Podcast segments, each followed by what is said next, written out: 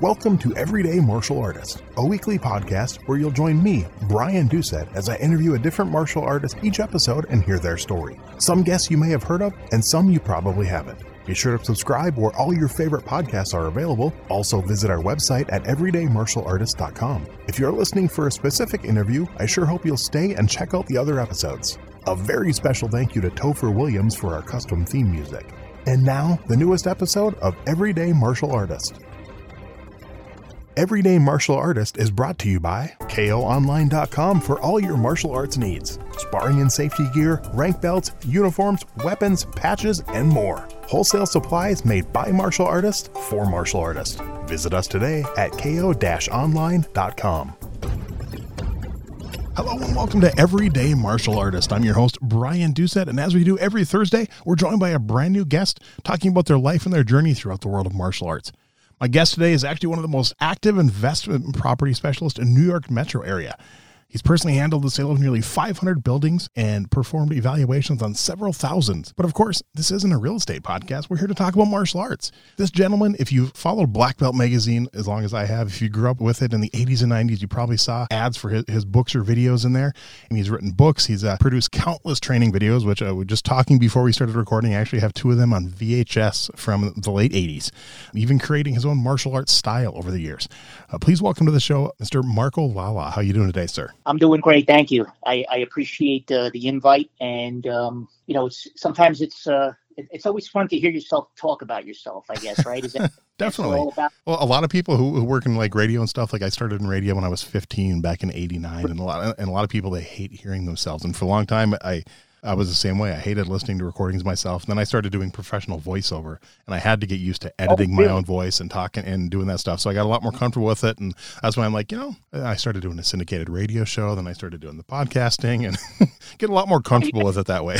got a great voice. I've been listening to some of the podcasts. Oh, preparing. Thank you. Appreciate it. Well, then you probably know what we do. We want to, with all my guests, we jump back to the beginning. I want to know what was that first spark, that first interest that led you to to start at least looking into and getting involved in martial arts. Well, I um, it's interesting. My, my, my first love it was actually baseball. Believe it or not. I oh. mean, I, I was seven, eight, nine. I thought I was going to play at Yankee Stadium and I, I was I was really uh, really good at. Uh, I was a pitcher. I played shortstop. I, I, I did every position, but you know, it, it's funny the way the way it starts out is uh, you always play right field because uh, the coach has no idea what your what your skill level is. I mean, not that I'm, dis- I'm not disparaging right fielders, but that was you know who you know who hit in right field when you're like six or seven or eight years old, right? right. So, yep. So by the time I got into a league where you, you pitched and it wasn't a T-ball or anything. Our team was getting our ass kicked, and he went through the entire uh, roster and of pitchers. So I happened to like that week.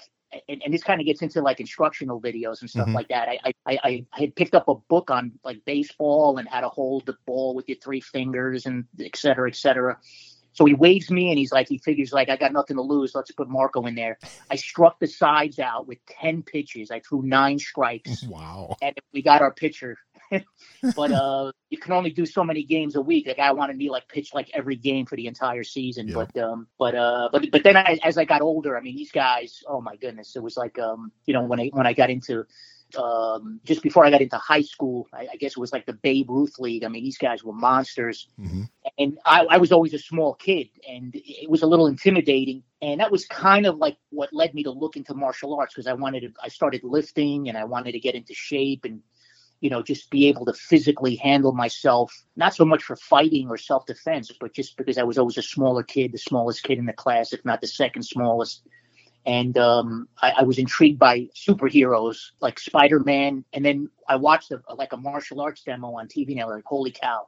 I think studying karate or martial arts is the closest thing a human can become superhuman, right? Because of the mm-hmm. feats of the brain strength, you know, beating up multiple opponents and stuff like that. so I, I just got that's how I got involved in, in the martial arts. I just wanted to like better myself physically, and um, you know, I was always uh, very, very uh, uh, athletically oriented as, as, a kid, and uh, that's how I got into my martial arts. I started with Kempo, okay, a local school, American Kempo. I think it was an Ed Parker uh, offshoot. Mm-hmm. Um, that was I was in the eighth grade, and summer came and I quit and I felt weird going back to the same school. It was almost I have to I have to confess it almost felt like ah you know it was I I, I quit and then to go back I didn't know I was going to lose face or whatever so I joined a different school oh. and it happened to be a Kyokushinkai organization. You know the instructor was Japanese. He mm-hmm. slept at the dojo. He was sent from you know Japan. You know as they, they called him Uchi Deshi. Right? Are you familiar with the phrase? Mm-hmm. Uchi Deshi was an inside student. So a lot of these guys actually that was their ticket out of the country. Uh, these uchideshi, they would live in the in the school in Japan for like two years, and then they're like, all right, you're gonna go open up a branch in Chicago or New York or what have you. This was in Westchester. So uh, that's how I got started in uh, Kyokushinkai karate. I was like I was 14 at the time, so the rest is history. Thank God I still have my joints and limbs are still so, what are some know, things you remember? I mean, eh, you know, for the the time you spent in Kempo and then and, and then joining a new style, what were some of the differences you noticed right away? Obviously, it's a very different style. Anyone who knows martial arts, what what are some of the things that first jumped out to you? And was there anything well, anything at fourteen you're like, man, what am I getting myself into? I can tell you the one thing that I, looking back, because I, I didn't know any better at the time, the class structure that I thought in Kempo was, I think, much better designed to improve quicker because they, their model was the complete opposite. In other words, you you paid for privates, and then they had because uh, you know you had to go through that self defense curriculum, right? Mm-hmm. Every belt had like you know these are the twenty seven you know ways to get out of a front choke or blah blah blah, the rear yep. grab and so forth. So you did literally, if it wasn't a one on one, it was like a two, you know, one instructor with two students, and you went through the curriculum religiously and then you had a group class like two or three times a week where you would put pads on and spar, right? Mm-hmm. So the karate was the opposite. It was like they just tried to get as many people crammed in there as possible. You did the down block, the up block, you walked up and down, you did the straight punches or whatever. And the sparring was just insane. I mean, we did um it, I always used to joke around in in that back then the instructors there, you know, from coming from Japan, like one of their tests to come here was like they had to go through either like the, the 50 man kumite or the 100 man kumite. Mm-hmm. So that was just like when they taught, if they had seven guys in class or, or 37 guys, like they would just line everybody up and just beat the crap out of everybody. wow. And uh, to the point where if they beat you up so that you wouldn't, if you came back, you deserve to stay. But if you got beat up really bad and you stayed, they didn't care. And, and the way they did it, it was interesting. You lined up and then the first thing they would do is like, let's say, you know, they went from belt rank. So you, you the first guy fought the second guy, then the second guy, you know, the first two, and then the next two. So you're like, if you there was like 50 guys in class, mm-hmm you're watching like 25 matches of people like literally virtually crippling each other and you know who you're fighting so you're standing there for like 20 minutes they're thinking oh man you, are looking at the guy you're going to fight i'm like this is going to be us in a few minutes man good luck you know wow. I mean? and then he would just cherry pick like the, like the best guys like he created like internal challenge matches and mm-hmm. then the third stage was all right every starting he would just beat everybody up one at a time it could be i mean i've seen an instructor like fight anywhere from 50 to 100 plus times. If it was at the headquarters, there would be like 200 people there. So I think there's value in both, but and I see that I see the model too in some of the uh, like the Brazilian Jiu-Jitsu, the self-defense oriented mm-hmm. schools versus the sport-oriented schools where the self-defense curriculum takes precedent. And I mean, I guess since I'm turning 56, I've become a lot more intrigued in that aspect of training, if it makes any sense. Right. Although I'm still rolling with guys like half my age, and it's it's brutal, you know. As a matter of fact, I'm going to use this podcast as an excuse not to do my no gi submission uh, tonight, so, I, so I can walk tomorrow. Uh, nice. You know, at work. okay. How long did you stay at that with that instructor at that school? The Kempo school or the karate school? The karate school. Well, that was. I mean, I ended up getting my my second dan in Kyokushinkai. So uh, I, I was. Um, I started at 14. I got my first dan at 17, and then I won the the uh, the lightweight knockdown championship in '87. I was 21 at the time, and it was kind of funny because if you think about it, I was I got my first dan at 17, 18, 19, 20, 21. So after the tournament, training for a while, he's like, wait a minute, how long you been in black belt? All right, you're gonna get your second dan. And it took like I think five years to get my second dan after that. Wow. And I became a, I became a certified instructor in the Kyokushinkai organization. And um, my main instructor left the state, and I started training with um, I don't know if you're familiar with Shigeru Oyama, uh, mm. Soshu Oyama. He was a direct disciple of Mas Oyama. So I was training. They wanted me to take over a branch school when I was literally like, you know, 19, 20 years old. And I'm like, listen, now I'm going to train with Soshu Oyama at the headquarters in Manhattan. This was in Westchester. And um, I just basically uh, remained as a student there because I, I, felt I was too young to take responsibility of an actual dojo in the mm-hmm. in the Kyokushinkai organization. It was kind of kind of crazy, you know. Plus, I was still in school, you know, trying to figure out what I'm going to do with my life. So uh, it was it was a, a, a solid 10 years plus, you know, and then I was st- slowly going back and forth. I did, you know, uh, up until like the very early 90s, 91, 92 ish and then uh, and then I opened up my own dojo for a while in Westchester. Uh, and then that's when I started immersing myself in, into in judo and Brazilian jiu-jitsu. Okay, and I definitely want to get into that too. But first, first of all, what what led to the competition? Is that something in that style? Is that just expected that you compete, or is it something you wanted to do? Obviously, you were in baseball and stuff, so you had, you already right. had the competition in you.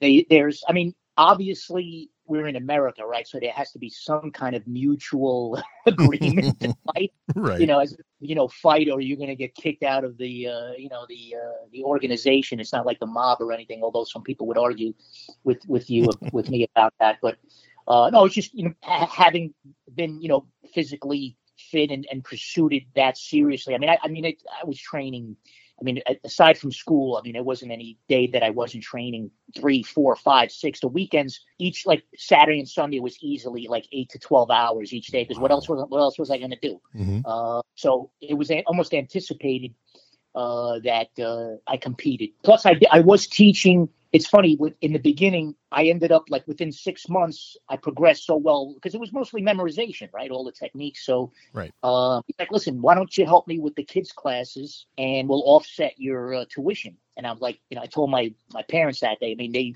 they really didn't know as, as much, but uh, they're like, oh, I guess that sounds great. Uh, so I basically, after like six months, I don't think I ever paid for a martial arts lesson for like the next, I don't know how many, like you know, ten or fifteen years. Nice. You know, okay. just taught the kids, but uh, but at, back then it was not as regimented as it was. I mean, you know, like now, you know, you got like these, you know, here's videos, like here's a thousand games you can do with your kids. The classes are short and it's a lot more psychological. Mm-hmm. This and that. The kids' class was the same as the adults' class. That's why they would normally be bored out of their minds. And uh, that, then I realized why the instructor was even willing to let me train for free if I took over the kids' classes.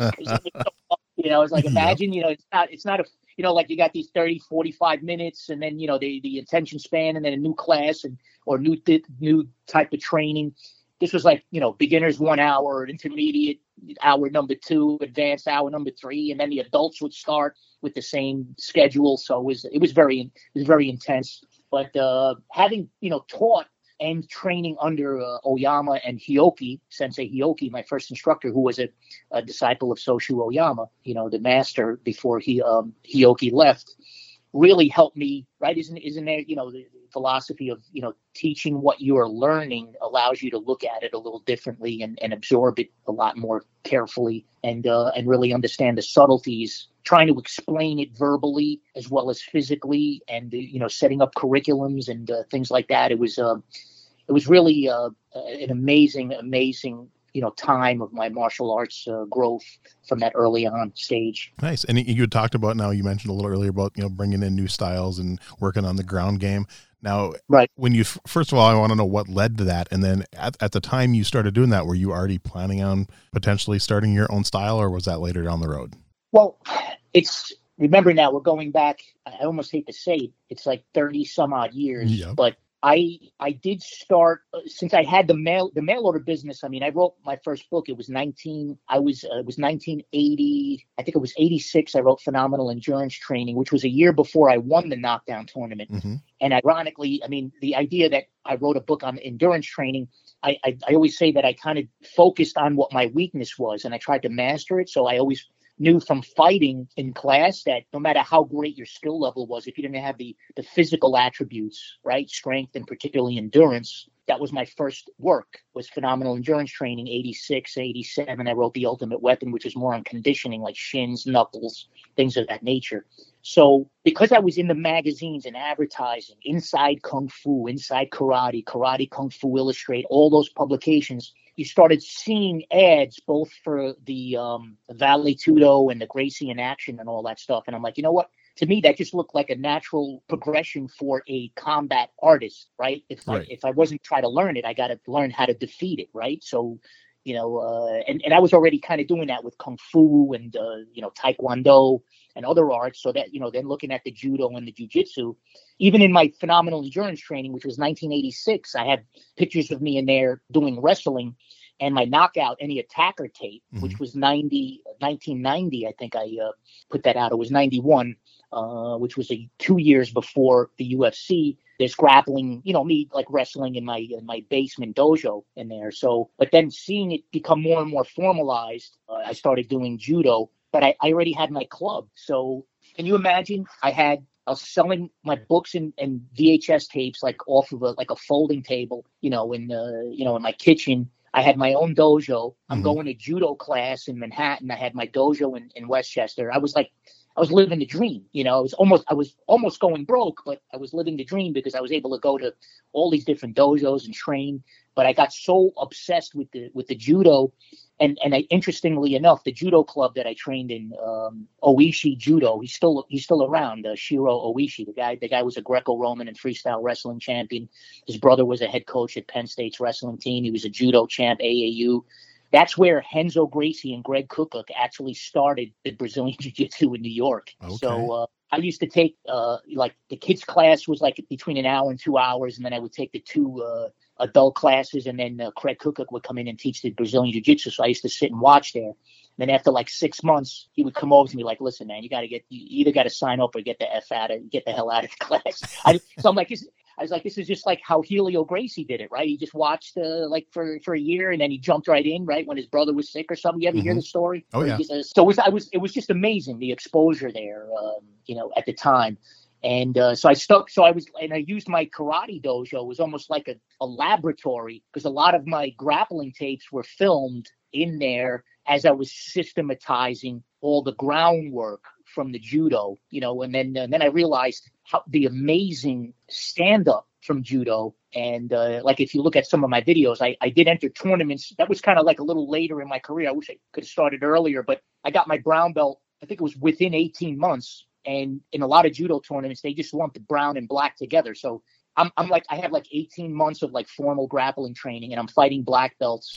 Some of these guys were like nationally ranked and stuff, so I, I, mean, I was able to pull off some throws. But most of my stuff was trying to get them down to the ground because mm-hmm. I knew they were a little weaker at that level. So, mm. you know, there's always a strategy, uh, you know, session there and trying to figure everything out. And then when I moved to New Jersey, that's when I ended up uh, ironically, the dojo that I was training out with here, uh, Edson Carvalho, he was a Carlson Gracie black belt, one of the few very few that's on his list, Carlson Gracie. But he, his father was a judo teacher. But he's doing this like five years old. So I was just, I thought I was in heaven. And they used us. There was the Japanese terminology, mm-hmm. right, from the judo. I'm like, yep. holy shit, this is Brazilian Jiu Jitsu judo with a formal format. Because a lot of the, the traditional Brazilian only schools, they, they were always kind of known for a little bit more of a laid back, right, approach in in their uh, you know. But even now, you hear everybody using os and in in, uh, in jujitsu, which is kind of uh, I, I, think a more recent phenomenon actually. But uh, I've been doing that since I was a kid. it's a very important word. Oh yeah, it's probably the important word in the martial arts, in, in, in my humble opinion, philosophy. Nice. But I was getting, you know, I was I was getting into um, how I came out with the first video, right, just mm-hmm. before we started, and I was telling you that I, I came out with the book phenomenal endurance training. And then I had The Ultimate Weapon, which was published by an outside publishing company. But that's when I determined I'm never going to publish, uh, you know, I'm going to self publish everything going forward. You know, on a run one morning, uh, coming back, I realized somebody had sent me a video of me winning the 1987 knockdown championship, you know, where I, I knocked out, it was an elimination style like the original UFCs were, like 15, 20 guys start. You just, every time you win, you just keep advancing forward. So I just had an epiphany to put out a tape called How to Knock Out Any Attacker Within Seconds because I had four knockouts that day. So I was like, it was a great enough headline to sound like it was bullshit, right? Because you have, you know, the Jim Mock stuff, right? Everybody was like, oh, you know, remember the quick kill knockouts or whatever? Oh, yeah. I could say, but live proof on video. So like, okay, this is perfect because I never wanted to put anything out that somebody could challenge me as as like exaggerating, you know, the the technique. This, you know what I'm saying? I didn't want to. Yep. I didn't want to be guilty of that, so to speak. So I did a mailer, and I always tell the story when I sent out the mailer for the video.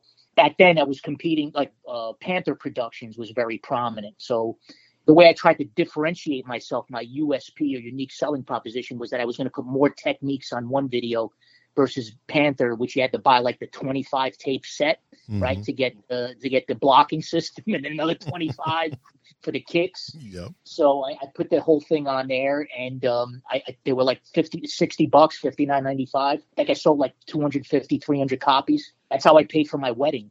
1991. Wow. Very yeah. cool. And then somebody said, "Mark, you put too much information in there, so you got to you got to break it up a little bit." So, uh, but even then, like my phenomenal, uh, I'm sorry, the uh, like stretching one and 2 mm-hmm. and uh, video encyclopedia and you know, neck manipulation one and two. I mean, all of those were just jam packed uh, with techniques one of the main reasons I did it, I tried to create, believe it or not, I tried to create like a time capsule for myself, like as I was training and documenting the stuff and then videotaping it, monetizing it was important to me. But at the same time, I was like, like I still go and look back on how I tried to systematize all those areas, right? Low kicks, uh, blocking techniques, standard kicking techniques, uh, leg locks, arm locks, choking techniques, you know, working from the guard, inside the guard, top position, and so forth and so on. So uh, those were always like like my. It was like I monetized my manuals, the, the sacred scrolls, right?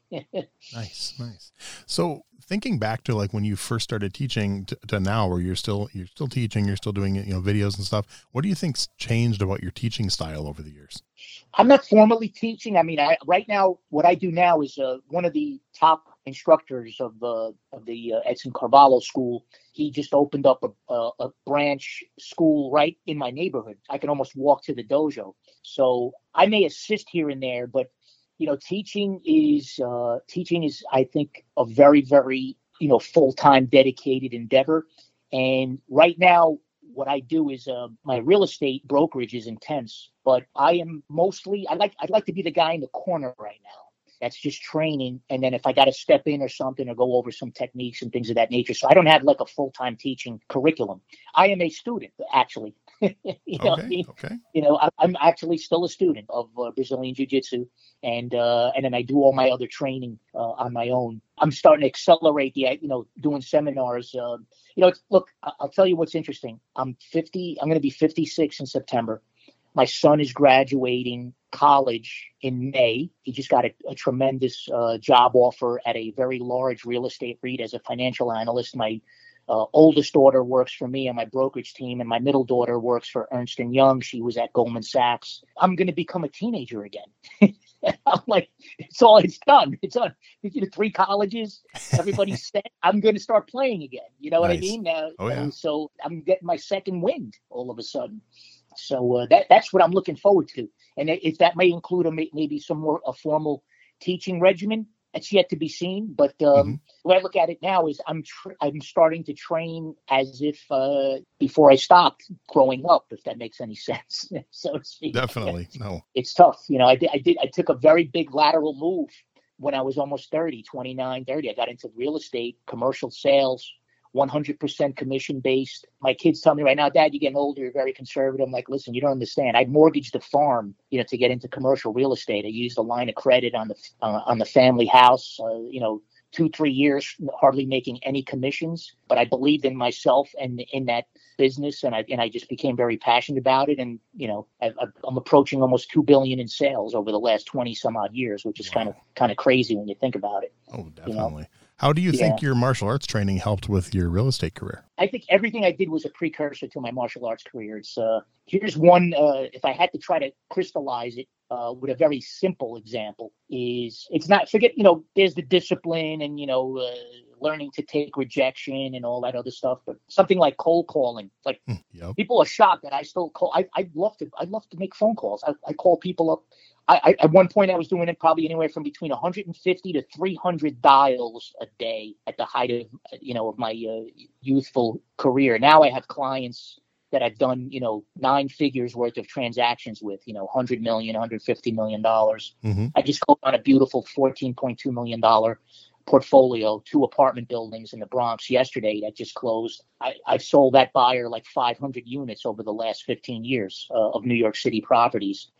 I always just, you know, people get nervous about making a phone call. So you're going to think this is crazy, but I, the way I rationalize it was the guy can't hurt me because he's on he's on the phone. He otherwise I'd have to kick his ass, right? In So there's nothing this guy can do other than just like curse me out or hang up, right? So I'm like, so why should cold calling be so intimidating? Mm-hmm. You know, mm-hmm. and then you learn over the years. It's like martial arts. You work on scripts you tighten it up you change your like tonality you know how to you know you become more natural on the phone. Just from your salutation and their response you know okay i can break the ice with a with a joke or this guy's like very analytical i'm going to be serious. You know sometimes you learn how to deal with gatekeepers mm-hmm. you know, because mm-hmm. they're the most important, right? You, are never going to get to the decision maker unless you know, unless you schmooze the, the gatekeeper a little bit. Right. So I looked at that as if I was training in my jujitsu class. you know what I mean? You know, and, and, frankly, considerably more lucrative. You know, I, I, it's it's funny. I think except for uh, it was one of the UFC cards where they had you know how to tally up the earnings of, of everybody on the on the UFC cards. It's, yep. You know, I think if you just take out like the championship match, you know, like I'll close on an apartment building and you know the, the fees are more than the entire roster of the last of the of the other eight fights wow. on the card. That's so, crazy. You know, so it, it, helps if you know what I'm saying. You know, oh. it was. Uh, but now, like I said, it's going to come full circle again, and um, I am so I'm I'm deep diving now into you know look look getting to into the the jujitsu briefly. You know, like berimbolos and all that other stuff. I'm I'm having fun with that stuff, but sometimes I look at like I see white belts like trying to do like you know De La Rivas and berimbolos. I'm like these guys have no clue, man. They're gonna get foot stomped if they try to fight in the street. You know, yep. you know what I'm saying? So definitely, you know, you have to hope that you know the instructor at some point can help you differentiate w- what's going to be practical, and then you know uh, pushing yourself in the class because a lot a lot of people do enjoy that. Uh, you know, it, it is it is a challenge because these guys, I mean, the stuff that they're learning now, it's just it's amazing you know, and there's everything's in stages. Remember the worm guard with Keenan Cornelius, worm guard with oh worm guard, worm guard, worm. And, you know, then it's the De La then the reverse De La. I joke around that there's a guard for every letter in the alphabet, right? You know, A, B, E, F, G. So, uh, but it's cool. You, you got to, you have to. That to me though is the essence of, of of martial arts and how deep it is. You know, like when when I started learning karate, like I always wanted. I, I didn't do it precisely because I thought I was going to get beat up every day. But isn't that like the idea? Like you learn self defense if somebody has you choked over a hood of a car, right? Or somebody puts you in a headlock or right. what have you. But then if you look at a lot of like the traditional karate schools, you're stuck on kata, point fighting, and you're doing the same blocks, punches, and kicks where's the self defense? That's where I said like the like that's what I liked about the Kempo. And then I started thinking, wow, if you can train hardcore like a Muay Thai fighter but add in the technical aspects of self defense then you could say like you know what do the self-defense guys say about the sport guys and what do the sport guys say about the self-defense guys? Like oh you'll never last in the ring and then and then the, the self-defense guy says yeah but i can poke your eye out right or rip your throat out. Yep. and i'm like but you need that the sporting aspect of it if you want to make those uh, eye popping you know throat ripping techniques actually work in a situation exactly. so, I'm slightly obsessed with the martial arts, but well, hey, there's there's worse things you could be obsessed about. So that's good. yeah, that's, that's right. That's... so what what led to the, the, decision then to start your own style? Was it just did it just happen because of all the training you did in multiple styles, and it was just a natural progression? Yeah, I mean, look, I do have my style. I call it Tetsubushi Jitsu, which mm-hmm. is more of a philosophy like Iron Warrior. Okay.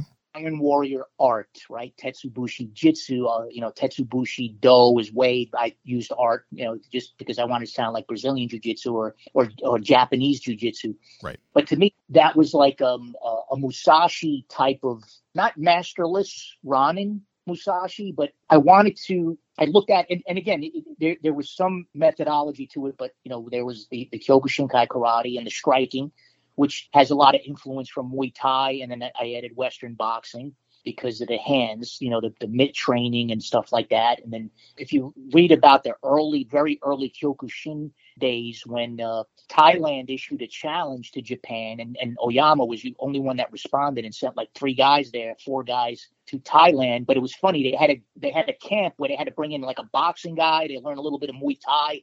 But because they were so hardcore, it was natural for them. Do you understand what I mean in terms of? Uh, yep. So you had you know the Western boxing, Muay Thai, Kyokushin, and then the judo because you know, you hear a lot of these guys, whether it be like high level Taekwondo masters or karate masters, like they'll always say, oh, yeah, I have, uh, you know, I have a third degree in judo and uh, I got a, uh, a fifth degree in Iaido, you know, sword fighting. And, but I'm teaching karate. I'm like, okay, but you know, why, why aren't you adding like judo and, and, and the sword fight? You know, like, let's let let's let, let's see, you know, what the extent of the breadth of knowledge. So by having the, the, the karate the judo and jujitsu, the Tetsubushi Jitsu is my expression, right, of, mm-hmm. of, almost 40, like my lifetime of training.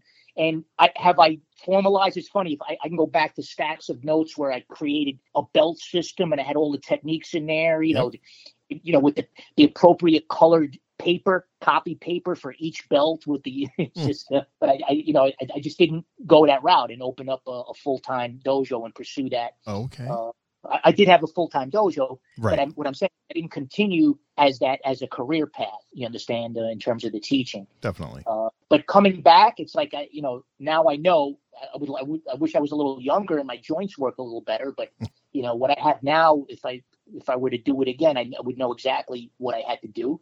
And uh, you know, between the sport and the self defense and you know, working, uh, trying to get, you know, the families in there because it's it's a tough business. I see it. I see it all the time. And and what you're always grappling with is um, the commercialization versus maintaining like the true Budo. Like that's always been, you know, I think what a lot of instructors grapple with.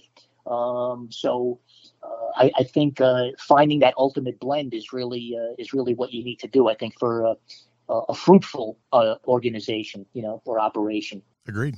So, what advice would you give someone who, who contacted you and they're thinking getting involved in martial arts? They've never done it before in their lives, and they just want to know like one or two tips, what to look for, and maybe something to avoid. Uh, the first thing I would do is have them go to my website and uh, order and download all my. No, I'm just kidding. Uh, download all my martial arts training. But it's tough. You know, first of all, you, you uh, okay. So, how old are you? Right. What mm-hmm. are your uh, objectives? Uh, how much time do you have to devote to it? And it's hard to cherry pick a system. Like people tell me this all the time, especially parents that, you know, because they see what I've done and they're like, oh, I would love my kid to get focused or disciplined in something like that and maybe one day become successful. Do you recommend a school? And I, I always say, listen, you got to, just like somebody asked me for a, a mortgage referral or, or whatever you got to go to at least three or four different dojos. And if you walk into, look, if you, let's say you're like 45 years old, I'm not saying Muay Thai, you, you couldn't do it, but if you walk into a, a, dojo and you and you see a bunch of guys basically just doing rounds and rounds of all out leg kicks and knee kicks hmm. and head punches, I don't know if that that's the right move for you. Right. You, you understand what I'm saying? Mm-hmm. Um, even like I would always recommend if you can find a good judo school. But you know what? A good judo school, you got the, the throwing. You know, if they don't if they don't focus carefully on the uh, the break falls and how to fall properly. I mean, I know like even though my dojo is a, a judo and Brazilian jiu-jitsu, so I have, I have I have formal black belts in judo and in jiu-jitsu besides Kyokushin. Judo kicks my ass a hundred times more than the, than the Brazilian jiu-jitsu. You know, you, I mean, at least I'm on the ground already. Right. I'll get hurt already on the floor. you know what I mean? When I'm grappling. So, you know, going airborne and then hitting the ground and getting hurt, that's a different story. But, you know, at least Definitely. I eliminate the airborne part when I'm getting hurt on the ground.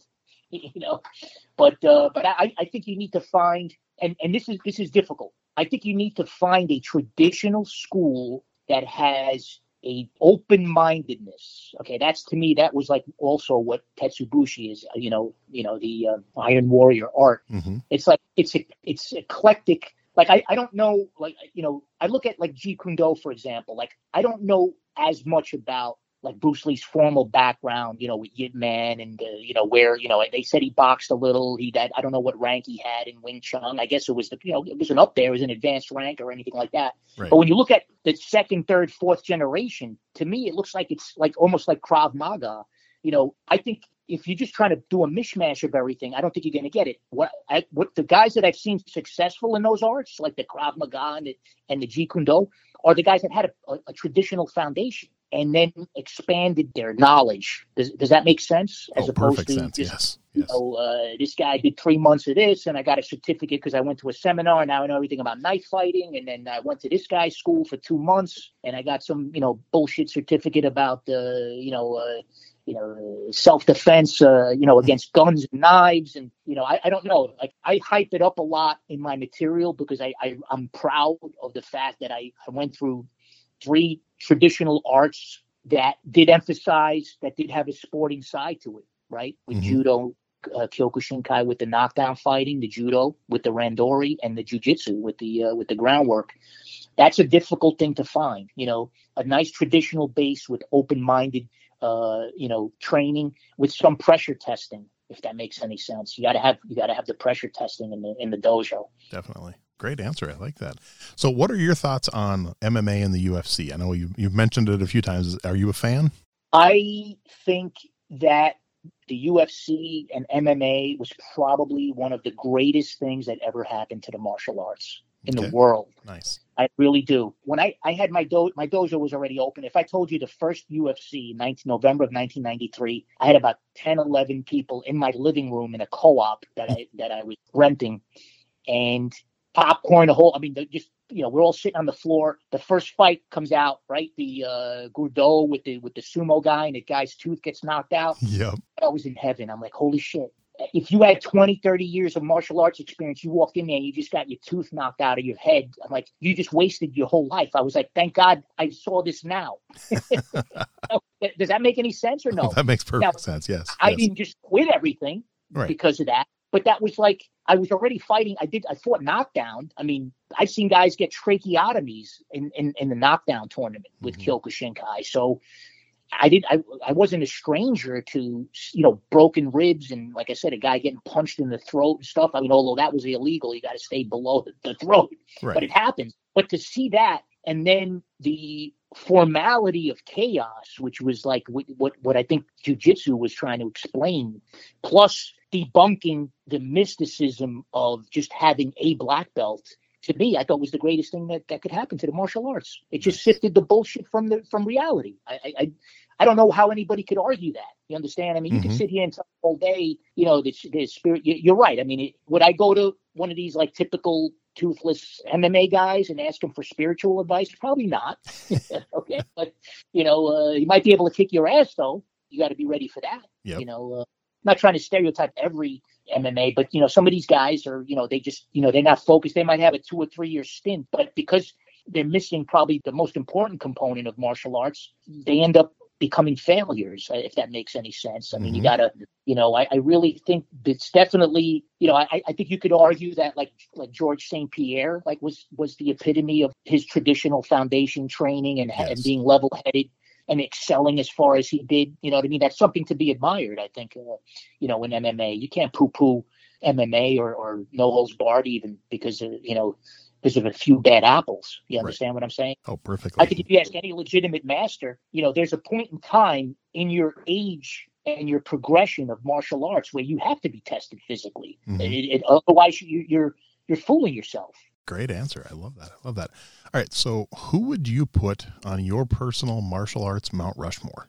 Oh boy! And it do- doesn't have to be four, but if there's you know a couple, two, three, four that you you could think of that just for you personally wow, are just uh, up there. I I think I mean obviously I believe Mas Oyama is uh is is up there. Yes. I think Kano Kano probably uh Jigoro Kano has mm-hmm. to be mm-hmm. there hundred uh, percent. I mean I, I'm I am somewhat biased only from a knowledge base of the of the Japanese arts. I mean, they, I'm sure there's like a Filipino who could be representative, you right. know, of uh, of a Mount Rushmore designation. You understand yeah, what I'm saying? But it's your uh, your personal choices, though. So I think I think Kano, Maeda might be up there. Uh, Mas Oyama.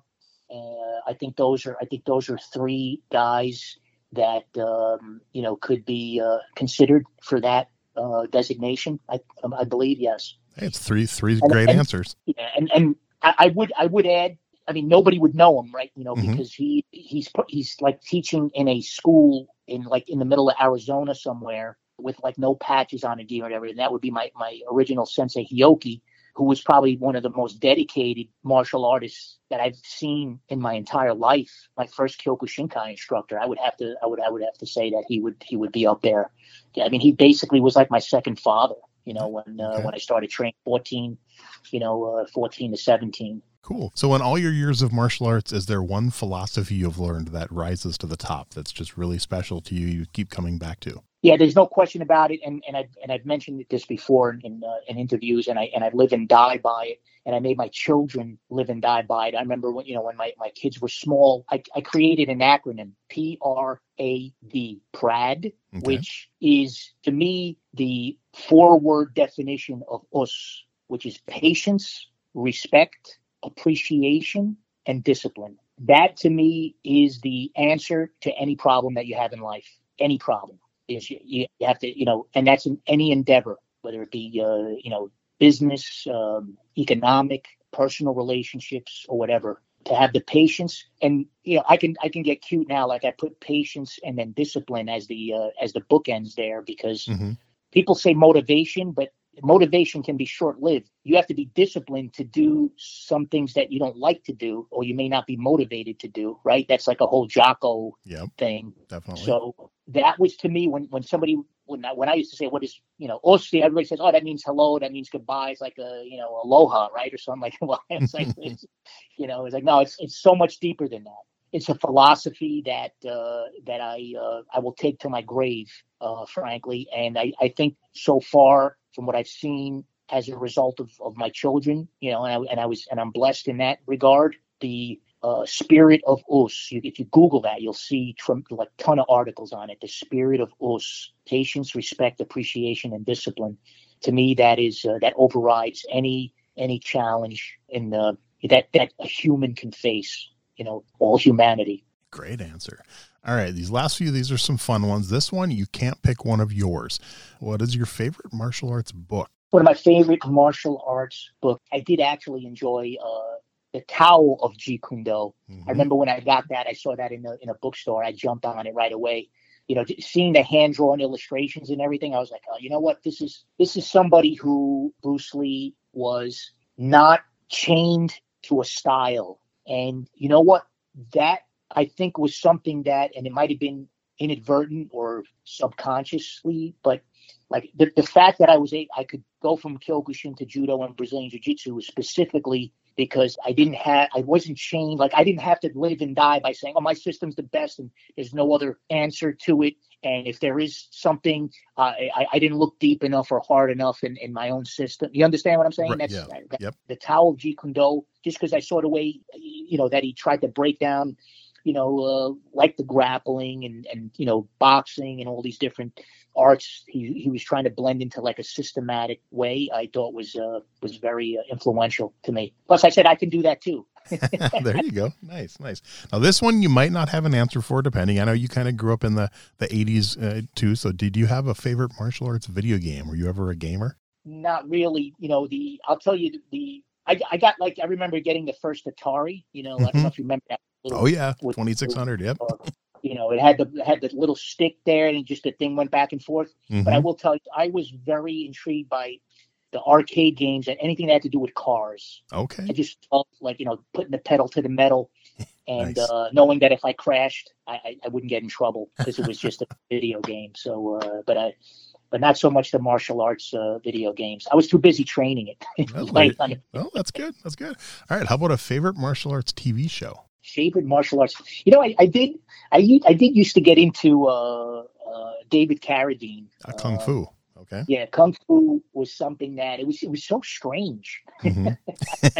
you, yes. just, you would just get hooked to it, you know, like you know, and and you it, all of those martial arts shows of that genre like you would watch a one hour show to see like two and a half minutes of fighting. It was like, it's, yep. You know, why didn't you just just do like a half hour of fight scenes? But uh, but you, you would watch the whole thing just waiting for somebody to fight. you know, what I mean? but uh, that was uh, that was something that I enjoyed. Nice. All right. How about a favorite martial arts movie? favorite martial arts movie. Those are those are good. I I, I liked um. Geez, I remember his name. I, I forgot what his name was. Kill or Be Killed. Who was the guy that uh that uh, then there, there was uh, Kill or Be Killed I'm trying to remember who the actor was in that. It was pretty cool. It was one of the first movies I saw where there was a scene where the guy went in to, to meet this high level instructor, and the first thing he said was "Osu," and I think that was the first time I actually I actually heard that on a TV in a, in a movie Okay. uh, in a movie theater.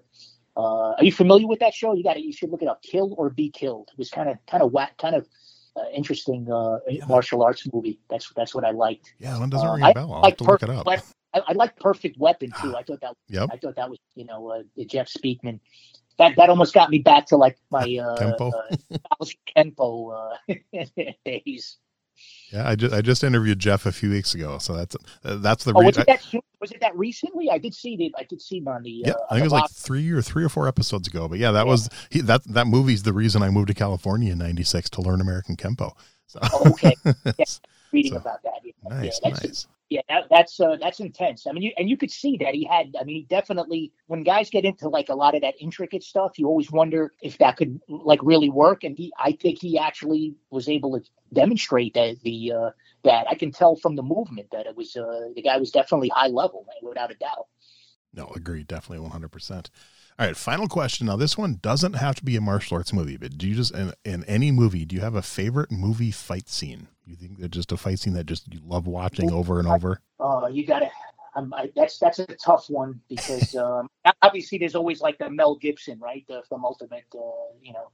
Uh, Oh, the, Lethal uh, Weapon. Yep. Lethal Weapon. I was going to say Ultimate Weapon. That was the name of my book. That one was pretty cool. But I'm trying to I'm trying to think. Um, what was a good fight scene that wasn't a martial arts movie? Um, And it can be a martial. It just doesn't have to be a martial arts movie. does it have? Yeah, I, I um, geez, I, you, as you can probably tell, I mean, I haven't been. Uh, you know, there- there- I'll, I'll tell you, I, I'm I'm going like way back into like the mental, you know, attic here. I remember watching a movie. It was called Penitentiary, I think, and they had like a boxing. It was like a boxing thing where Okay. these guys like box to get out. yeah, I like stuff like that, like prison movies where the guys are, you know, like boxing and stuff. 'cause Yeah. That stuff, oh, you know, that was uh, that that stuff. That's sticking. I think it was called Penitentiary, if I'm not mistaken. The movie Okay. with boxing. I'll have to look. You know, they had like a tournament, right, with all the uh, the Yeah. inmates and stuff in there. yeah, I'll have to. I'll have to look that one up. That one I've never heard of either. So nice. Yeah, kill or be killed, and uh, and penitentiary. Now you got a little homework assignment now to check out. Uh, Hey, that's the stuff I like doing homework on. So cool, cool. Well, I just I just want to say thank you, Matt. I appreciate your time. This has been so much fun. I will put links for anything you want me to for your for your website and any other Oh. stuff you want me to put on there on the show notes. And I just I just truly appreciate this so much. Thank you. I had a lot of fun. It was uh, it was very nice. Thanks. Anything you need, or if you have any other questions, you have my number. Just reach out to me. It was very it was a pleasure. Thanks for listening to Everyday Martial Artist. We hope you will join us every week for a brand new episode with a different martial artist telling their story. If you enjoy the show, be sure to leave us a review. Also, be sure to check out our website at everydaymartialartist.com. There you can find all of our episodes and contact us to suggest guests and ask questions. Again, thanks for listening to Everyday Martial Artist, and we'll see you next week.